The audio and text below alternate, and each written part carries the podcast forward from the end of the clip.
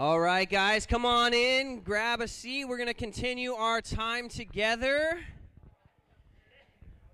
Come on back. All right. Come grab a seat. Hello? Yes, this is Mimi Anna Jones. Belloq! What is it? Make it snappy. I've got to talk to the kids at Family Day at Anthem. What? That's a terrible idea. You never come up with any good ideas, Belloq. That is just dumb. Dumb, dumb, dumb. Well, you're a real poo poo head. By the way, are you interested in coming to church with me next Sunday? No? Okay, then. Well, talk to you later. Bye. Oh, sorry, everyone. Didn't realize you were there. Yes, it's I, Mimi Anna Jones, straight back from a special expedition to the great salt mines in China. I bought you a little sample to share with you today of what I found there. Now, who can tell me? Look at this. This is the highest quality. Look at that. Salt. And have a little, just tell us, is that real salt, Ellie? Taste it. Mmm, what does it taste like?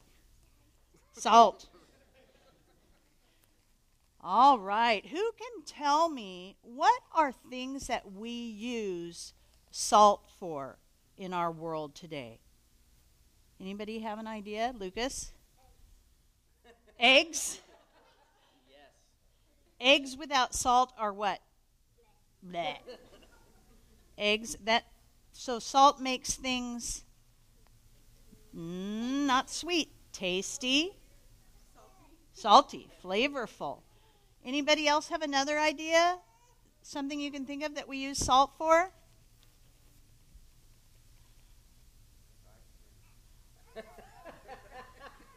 we do use it to make ice cream.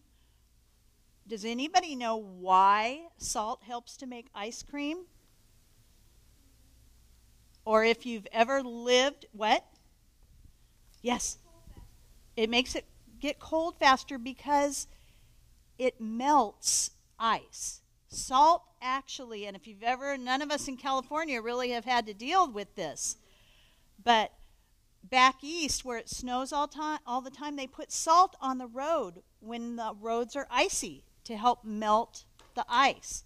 So salt can help to melt ice. Also, salt in ancient times worked in two different ways. One, as a preservative to preserve things. They would put it on their meats and fish and make them last longer because they didn't have refrigerators.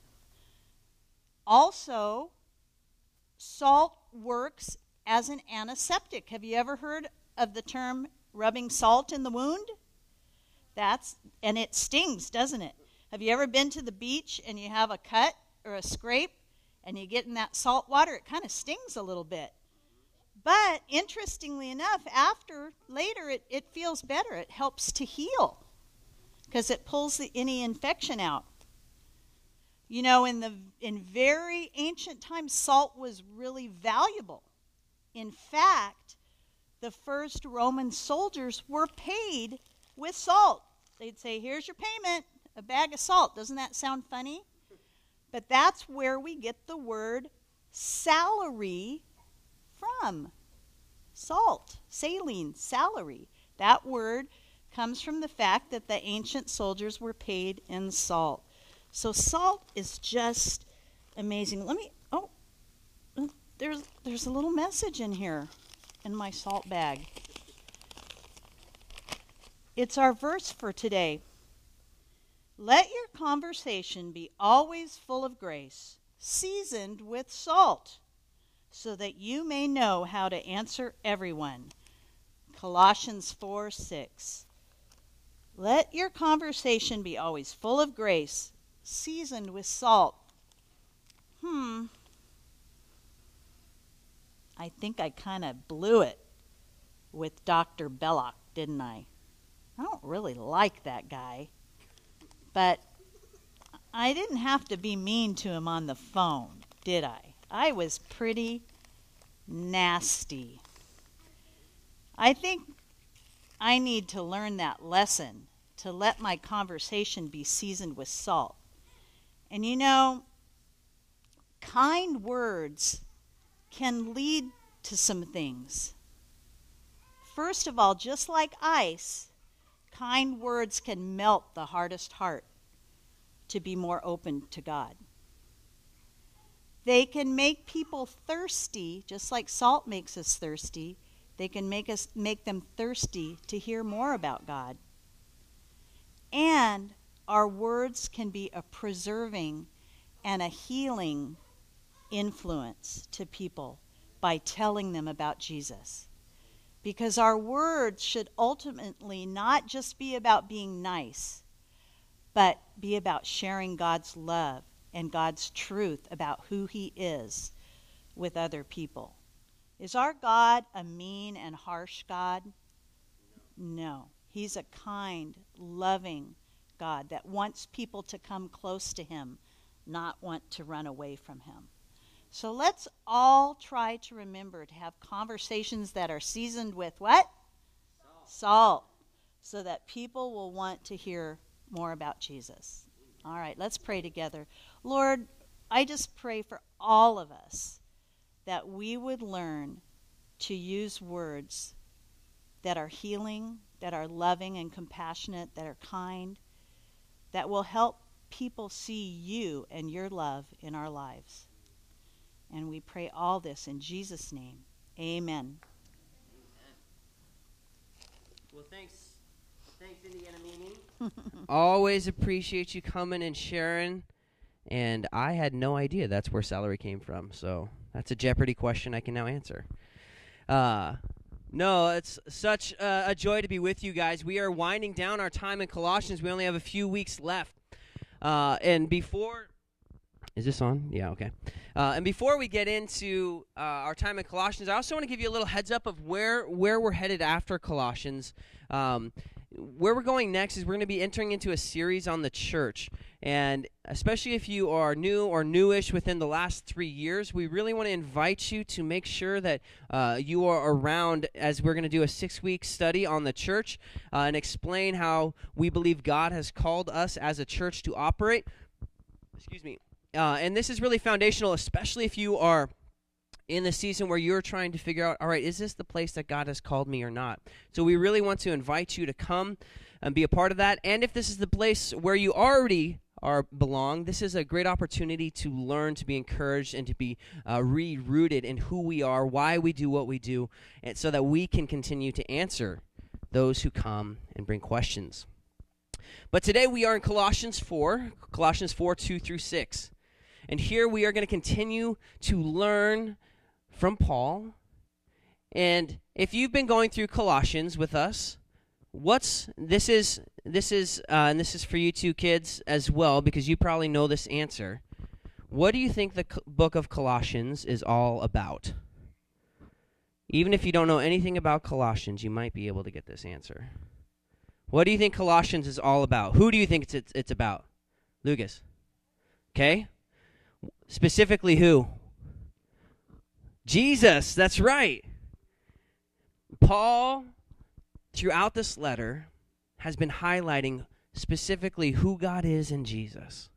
How Jesus is above all things, and it's through him and by him that all things are held together. That Jesus is supreme. And because of what Jesus has done on the cross, we have now been rescued. We've been redeemed. We've been ransomed. We've been brought back into right relationship with God. And because of those things, because of who God is, because of what He's done through Jesus, and because of our identity now, Paul's in a spot where he's teaching us how we're called now to live. And throughout Colossians, Paul is insistent. He's insistent that we be a people who live as though Jesus Christ is Lord. He wants followers of Jesus, he wants the church in Colossae to be intentional And whatever they do, in word or deed, do everything in the name of the Lord Jesus, giving thanks in everything. In all that we do, He's wanting us to grow in living in the reality that Jesus is King, that Jesus is center. He is who we revolve our lives around. We don't add Him into my life. He is at the center of who we are, and our lives revolve around Him. Over the last few weeks, we've looked at some, some really important relationships as Paul is wanting us, he's kind of wanting to explain what does it look like to live as though Jesus is really king in our lives. And so he starts by giving us kind of some general rules of how we're to engage with people. Like we're called to forgive each other, we're called to bear one another's burdens, we're called to uh, be at peace with one another. And then he gets into three specific relationships that we looked at for the last three weeks. He looked at husbands and wives and how we're called to engage with each other as God calls wives to submit to husbands and husbands to love their wives as Christ loves the church. And then he calls children specifically. And just like a gathering like this, this letter was read aloud in Colossae, and children were present. And they're hearing the words of Paul being spoken to them. And he says, Children, all of you, he says, obey your parents as is pleasing to the Lord. And then he says, Fathers, mothers, do not provoke your children, which causes them to be discouraged or broken spirited. And then the last relationship that we got to see, and this is all within the household in the first century, was this relationship between masters and servants, and how servants are of the same value as masters and how servants are called to obey. And in many ways, this could look similar to our work situations where we are called to obey, where we're called to do what our bosses and what our leaders instruct us to do, and to do it because it pleases the Lord. And then it goes from the other side and it says, Masters or those in charge, know that you yourselves have a master, and that's your Father in heaven. And you're called to serve him. And so he's had all of these conversations, and Paul's leading us and instructing us how to live with Jesus as the center, how to live with Jesus as the most important in our lives, in our marriages, in our parenting, in our work relationships, in our relationships in general. And now we're going to see how Jesus, or excuse me, how Paul instructs us to now live in relation to outsiders. How we're called to live with Jesus as the center with those who are far from God. And so, with that, Let's read our passage today. Colossians 2, excuse me, 4, verse 2. Continue steadfastly in prayer, being watchful in it with thanksgiving. At the same time, pray also for us that God may open to us a door for the word to declare the mystery of Christ, on account of which I am in prison, that I may make it clear, which is how I ought to speak. Walk in wisdom toward outsiders, making the best use of the time let your speech always be gracious, seasoned with salt, so that you may know how you ought to answer each person. Okay. So we start here as Paul is beginning to wind down his section, and he says, Continue steadfastly in prayer. Or as the NIV puts it, devote yourselves to prayer. Paul's continuing to teach the church in Colossae and us how to live in the reality that Jesus is supreme, that he's center, that he's king. And as he begins to wind down his letter to the Colossian here, he gives the linchpin as to how to legitimately live as though Christ is the center. He's giving the linchpin as how we are to, to be able to, in whatever we do, in word or deed, do everything unto the Lord Jesus. He's giving us the key to how this can actually be possible. How do we do this? How do we live with Jesus as the center? How do we live in the reality that Jesus is King? By de- being devoted to prayer. By being steadfast in prayer. You may notice or remember that the letter starts out Colossians 1 9 with Paul being devoted himself to prayer. He says this, and so from the day we heard, we have not ceased to pray for you. Asking that you may be filled with the knowledge of his will and all spiritual wisdom and understanding. Even before Paul has written this letter or began to write this letter, what did he do first? Prayed. He prayed on behalf of these people that he had never met before. He prayed on behalf of a community that he probably knew that there's a good chance that he will never, ever get to go to. And yet he devoted himself to prayer. And now, Paul, like a good leader, he's not inviting them to do something that he himself hasn't done. He's inviting them to follow his footsteps. He's inviting them to follow the patterns in which he's already laid out. And that's that he himself has been one who has been devoted to prayer. And now he's asking them.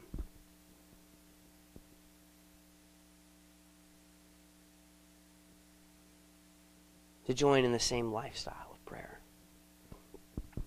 So, real quick, just so we're all on the same page, what, what is prayer? Kids, specifically, I want to ask you guys, what, what's prayer? Like, in the most basic sense, what do you think prayer is? Yeah. Exactly. Beautiful. Prayer is talking to God. We're not the only ones who needed to learn about prayer. The disciples themselves needed to learn about prayer, and they asked Jesus, How then should we pray? How do we pray? How do we do this? And he says, Pray like this Our Father who is in heaven, hallowed be thy name. Thy kingdom come, thy will be done, on earth as it is in heaven. And give us today our daily bread, and forgive our trespasses, as we forgive those who trespass against us. And lead us not into temptation. We need to be taught how to pray. But at the same time, prayer at its core is extremely basic. Prayer at its core is very simple in some regard and really difficult on others. Prayer is talking to God. Prayer is letting your heart speak to the heart of God. Prayer is letting God know how you feel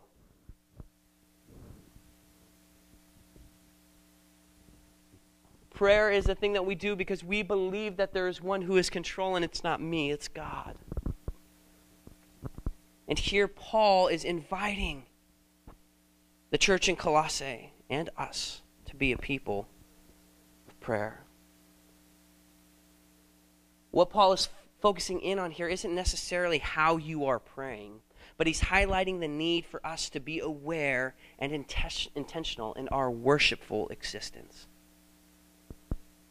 You see, to Paul, prayer is not simply an act of presenting oneself or one's personal wishes and desires to God. Rather, it's a way for believers to actually participate in the unfolding of God's redemptive plan in history. And here, Paul is inviting the church in Colossae and to us to participate in God's redemptive plan by praying. You see, this is so important and it's so countercultural to the way we work and it's the way we operate because we are such a product driven people, right? We are such a you work hard and you get what you are owed type of people. It's what's ingrained in us from the beginning. And it's crazy how throughout Scripture you see this pattern and lifestyle of Scripture or of prayer that's invited all throughout history and how Jesus himself exemplified it and how so often when it comes to our lives and how we operate on a daily basis, how prayer can so quickly become something that we just try and squeeze into our life rather than make a foundational piece. And I say that as somebody who does that sometimes. I say that as somebody who struggles to pray. I say that as somebody who tries to take advantage of the stoplights and who tries to take advantage of my commute. And those are all great things. But when I read as one who is devoted to prayer, who is steadfast in prayer, there's something in that that, that demarcates that this is so intentional, that this is actually a character trait of who you are.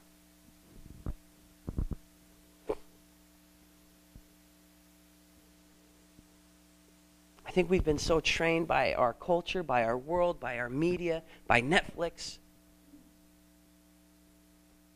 that shows, that video games, that uh, even reading whatever or playing whatever is so far more important than prayer.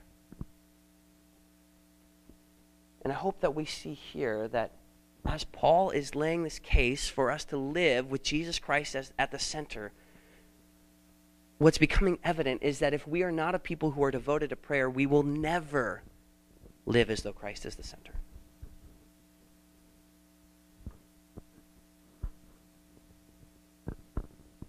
But why do we struggle to pray? Again, kids, I, would love to hear from you. Why do sometimes we struggle to pray? What are some things that sometimes go through our minds? Anybody? Why do we struggle to pray sometimes? I struggle to pray. I can give you my reasons. You want me to give you my reasons, Ellie? We're too busy. You know, one of the sad truths sometimes is I just believe it's pointless. I think if we're to boil things down, why we don't pray. Yes, we're busy. Yes, kids require a lot of attention. Yes, we're tired, 100%. But if we're to really, really boil it down, it's because we think that it's pointless. We're not sure it works. And I just want us to see here at the end of Paul's letter, he could have given them a number of charges of how to strategically do this best. And what does he say? Devote yourself to prayer. I know I'm not alone in this room. We have so many friends and family uh, and people in our city that don't know Jesus. And I desperately long for them to come to know Jesus. And we'll talk about this in just a minute. But it's crazy, if I'm to be honest, how little I pray for them. It's crazy how little I'm I pray for them. And again, maybe I'm alone in this. And maybe this message is just for me. But if you get nothing else today, if you get nothing else today, I'm 100% certain that Jesus is calling you into a more devoted life of prayer with Him. We could stop right now. And If all that happens, that we as a community begin to pray more, I would jump for joy. There has never been a great move of God that has not been rooted in prayer. And we need it. You guys, it's so counterproductive. People get weird when we pray sometimes, and like, I don't know what to say, or my mind wanders. It's something that we need to grow our muscles in because prayer is a practice. It's not something that we're instantly like great at all the time. So we need to become a people who practice.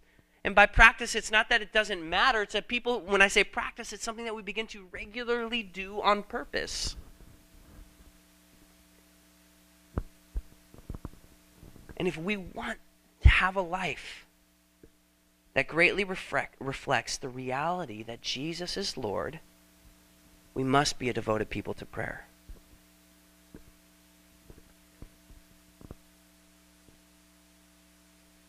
My hope is that God would be stirring this in us. That we must not have wisdom like the world has, but we must cling to the wisdom of God, which says, pray first. Seek first the kingdom of God. Seek first the kingdom is a life of prayer to who? It's to King Jesus. How does he say to pray? He says, Be watchful or alert with thanksgiving. Just so so we know really quick, this that this, that be watchful or, or, or alert is is connected to an eschatological it's, it's excuse me, it's connected to a theological term, uh, which uh, is excuse me, uh, oh my gosh, it's a, it's used in an eschatological sense, which is that means that it's connected to end times or to the return of Christ. This be alert, be watchful with thanksgiving. But what's interesting about this is that is that Paul is, is isn't using this in a scare tactic. He's not trying to scare people by any means.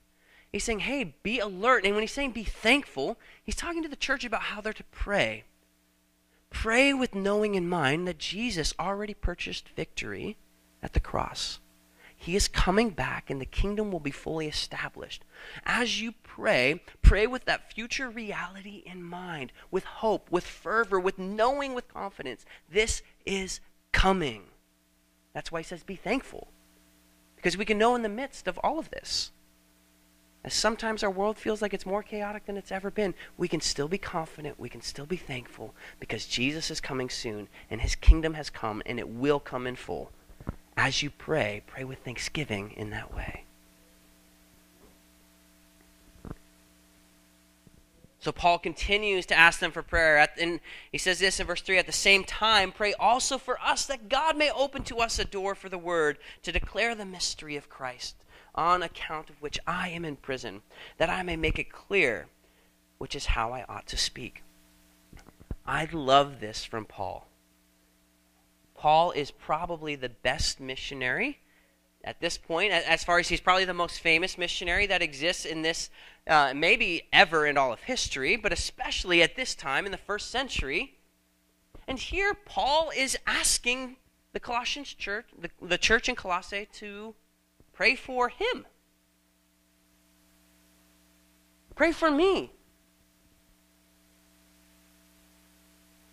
That blows my mind. I think about here how sometimes after our gatherings or after our times on our sermons, we, we offer prayer for anybody who would want to receive it. And I hope what we see here from Paul is that Paul would be the first on the prayer rug.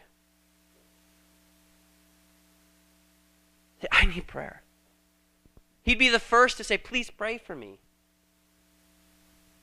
And if we were to look at Paul's track record, part of us would be like, Why do you need prayer? Are you struggling with some secret lust issue or like that's, you know, what's going on, Paul? What's the matter with you? And and we've got to destroy that notion in our minds that we only get prayer when things are wrong. That's horrible. But here Paul's saying, "Would you pray for us? Pray for us that God may open a door for the word to declare the mystery of Christ." I love this. He again, he's he's been preaching the gospel for years now. He's in jail right now because he's been preaching the gospel clearly to people. And he's like, pray that the door would open some more. He says that we might be able, that I might be able to share the word or open us a door for the word. Now, as we read this, we might think that as, as he's saying this for the word, we might think that, oh, this refers to the Bible. Open the door so that I might share the Bible with people. But just to be clear, that is not the right interpretation of this passage. When he says open the door that we might share the word, he's using a specific word. It's called logos. It's not a Bible software program, first. Uh, it's more than that. And when he uses the word logos, logos to the Greek is like it is the center ideology of the reason or the point of life. It is the reason for existence.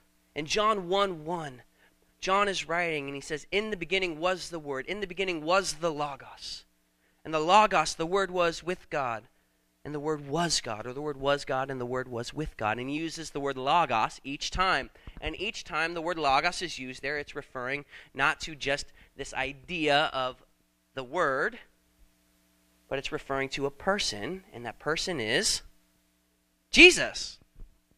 And so when Paul is saying, hey, pray for us that the door might open the word, he's not saying, hey, pray that the door might open so that we could get out of prison and go do our thing. He's not saying, hey, pray for us that you might op- God might open the door so I could share the specific Bible verse with somebody in order that they might feel really guilty. He's not saying that. He's saying, hey, pray for us that God would open the door that I might share with others the person of Jesus the gospel, the good news that Jesus Christ has come to set captives free, to reach those who are oppressed, to those that are held captive, to those that are abused, to those that are sick. For he has not come for those that are well, but to seek and save that which is lost. Paul's praying that the door would be opened so that the word, that the gospel, the message of Jesus Christ might be proclaimed. because he wants to declare the mystery. This mystery that he's referring to, it's not like a magical mystery or it's not anything that's even new to us, actually. It's something that's very common to us these days. And that, that mystery is that, that the gospel, the message of Jesus, is open to everyone to man, woman, child, slave, free, Jew, Gentile. Specifically, what Paul's writing to here is that, that the mystery that he is called, that God has placed a burden and ambition on his heart, is to bring the gospel to the Gentiles. To those who have forever thought that they could never receive a message like this. And then he says, Pray for me that I may make it clear, which is how I ought to speak. Once again, I love this. Paul has had more practice in preaching the gospel probably than anybody I know. And yet he still believes that this message must be clear and he must not do it in the power of the flesh. That he must not depend on himself to deliver this message, but he must be one who is dependent upon Holy Spirit. So he says, Pray for me. I've got this thing memorized forward and backwards. I could tell you anything you want. That's not enough. This message must be delivered clearly, for I don't want anybody to be confused about who Jesus is.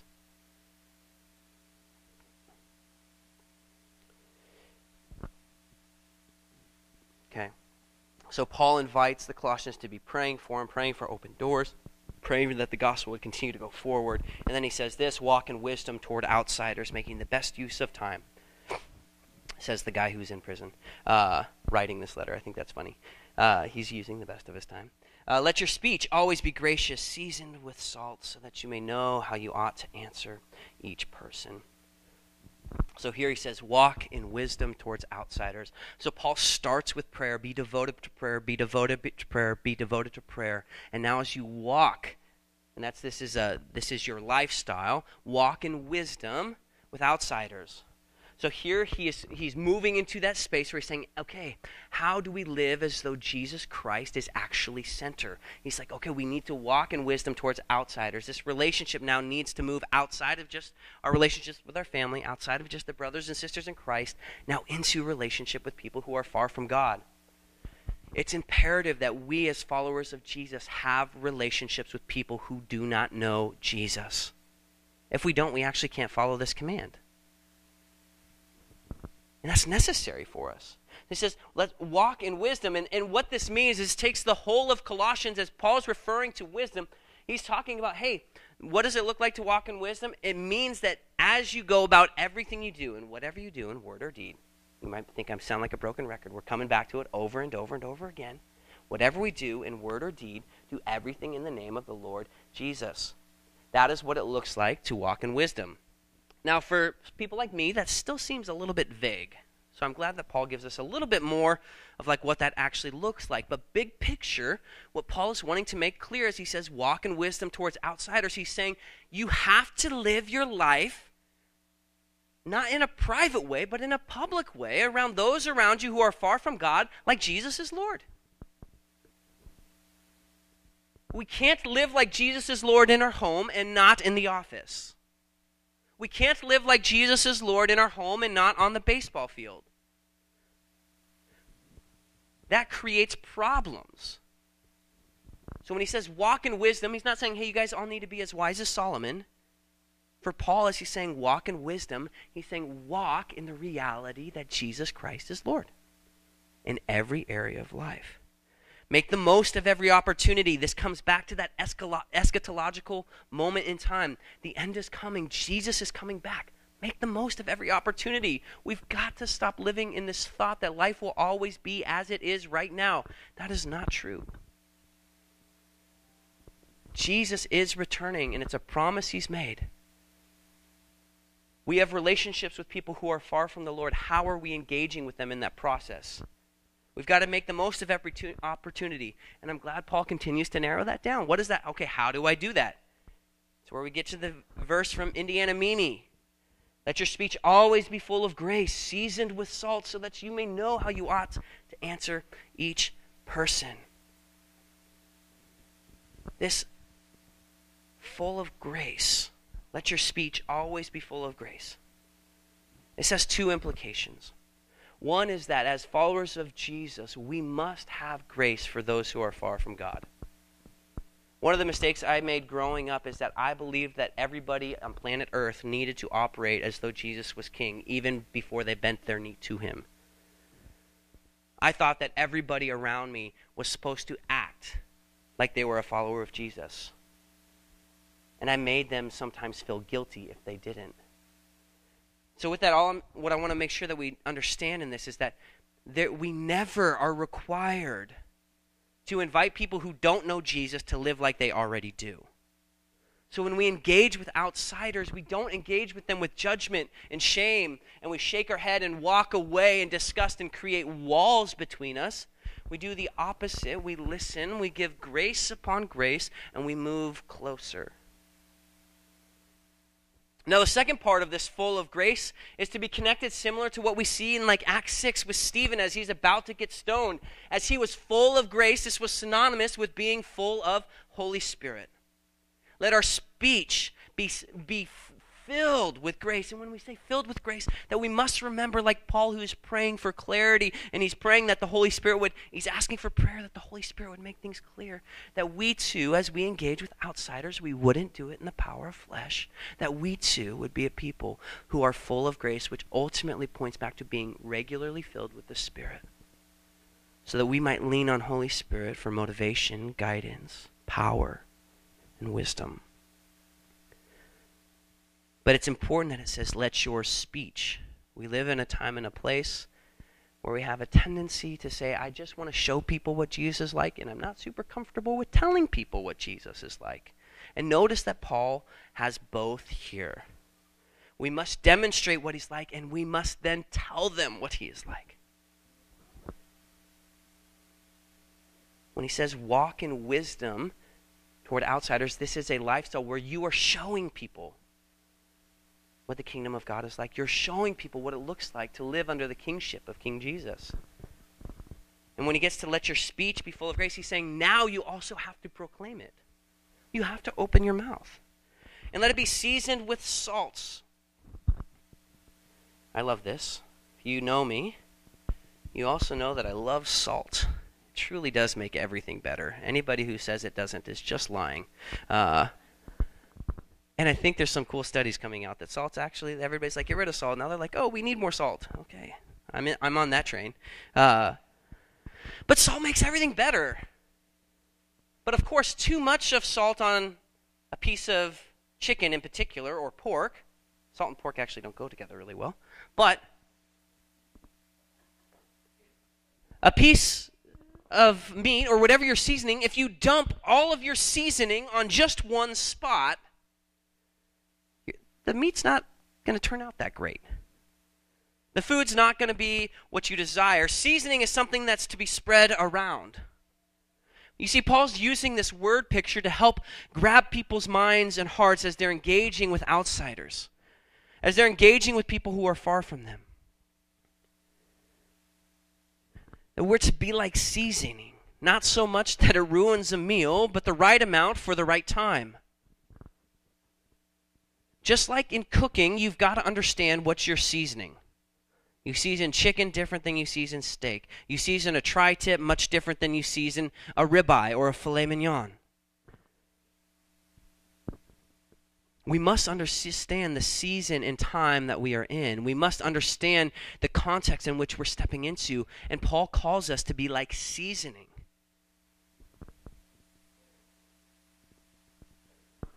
There's nothing worse than being involved in a situation where somebody is so convinced with who Jesus is, which is a beautiful thing, but they are so blind to the current situation that the people are around that they railroad and run over people who don't know who Jesus is yet. They don't understand the season the, the, the food that they're called to season in that moment. And it's so important that we understand that. As believers, we're called to engage with those far from God. We should be like the best seasoning in the world. people want to be around you not because you're cool and hip or because you wear skinny jeans or because you like really good coffee or because fill in the blank. But we should be like the best seasoning that we don't want a meal without because the love of God rests upon us and it flows out of us. Because, like that song we sung earlier about peace, the peace, the shalom of God resides in you. And I'll tell you what, this world needs the peace and the shalom of God. And as followers of Jesus, we get to show that to other people. And I think most of us scream for them, I want that, I want that, I want that, I want that. But when it comes to having a life devoted in prayer, we're like, I got better things to do. And a prayerless life is not a peace filled life. A prayerless life is a worried life, a hurried life. As we close, I believe there's two main takeaways for us today. And the worship team, you guys can begin to make your way up here. The first, if we haven't recognized is that God is inviting us into a life of devoted prayer. And it's not like you guys need to pray more. This is, no, this is us. This is we. This is our community. We need to be a people who are devoted to prayer. And we need to be a people that genuinely believe that prayer does something. And if we've never prayed consistently for something, you're not going to see that prayer does something. Prayer matters. Prayer changes things. Let's be a people who are devoted to prayer. Just this week, there have been two situations that have been racking my brain. Not two situations, there's been two incidents where one was listening to a podcast where I got to hear three brilliant leaders from three different continents who have amazing churches, who seem like they've got it all together. They're reaching the next generation. And every single one of them are saying, hey, people are coming to us with strategies of how to do this. What's the best thing to do? How do I get from here to here? How do I break through this and that? And those are fine conversations, but all of these guys who have actually, in the world's eyes, been really successful, they're saying all of that mean, means nothing if we are not a people who are devoted to prayer. And if we want to see the next generation reach, if we want to see our kids fall in love with Jesus, if we want to see our kids' kids fall in love to Jesus, the secret is not a secret at all. It's a life devoted to prayer. And I want us as a people to grow in this. And so we invite you. We do third Thursdays every week. We are going to up our intentionality in engaging in third Thursdays once a month, not every week, where we want to go for it. And when we pray, we don't want to just pray for our lives and for our kids. We want to actually specifically be praying for those who are far from God. And that's the second thing to take away. God is calling us to engage with people who do not know Jesus. I want you to know we never started a church to just help Christians in Ventura County to get more cushy and more comfortable. We want to see the kingdom of God break through in Camarillo in Ventura County. We want to see those who are far from God return to Him. And He's used us. He's called us kids, adults, parents, friends. He's called us to be a people who will walk in wisdom towards outsiders, who will actually open our mouths and be seasoning and not share just a Bible verse, but legitimately share the person of Jesus with those who are far off. So would be be a people who devote ourselves to prayer, specifically that God would break through, and would we be a people who actually are willing to step in as the Lord provides opportunity to speak the gospel to those around us, that we might see the king, his kingdom come, his will be done on earth as it is in heaven. Father, we thank you for this time. We thank you for these amazing kids that are here. Oh man, God, I thank I just pray over our kids specifically right now. God, I ask that you would build in them a prayer life that blows mine out of the water. Holy Spirit, would you be moving even right now, Lord? Would you be stirring in our hearts? Would you be combating lies that says prayer doesn't work? And God, would we right now, would it even be a flag uh, stake moment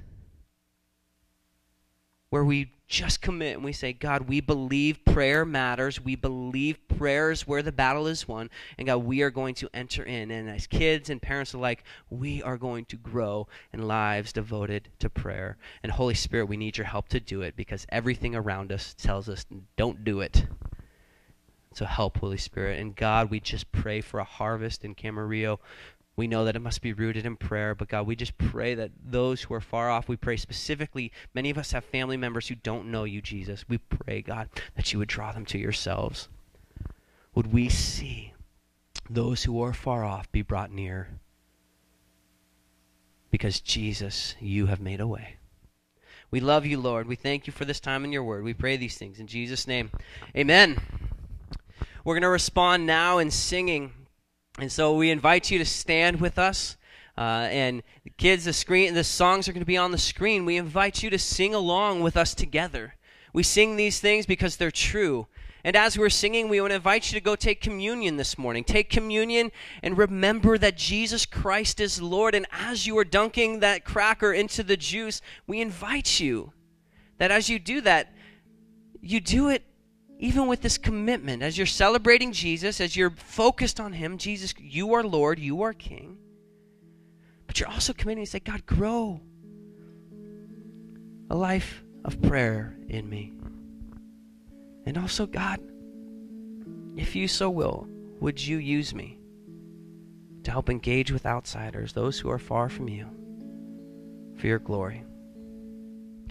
We also have prayer available on the sides. We'd love to pray with you this morning during our response time, and and we worship through our giving, which is available in the back. Would we respond now?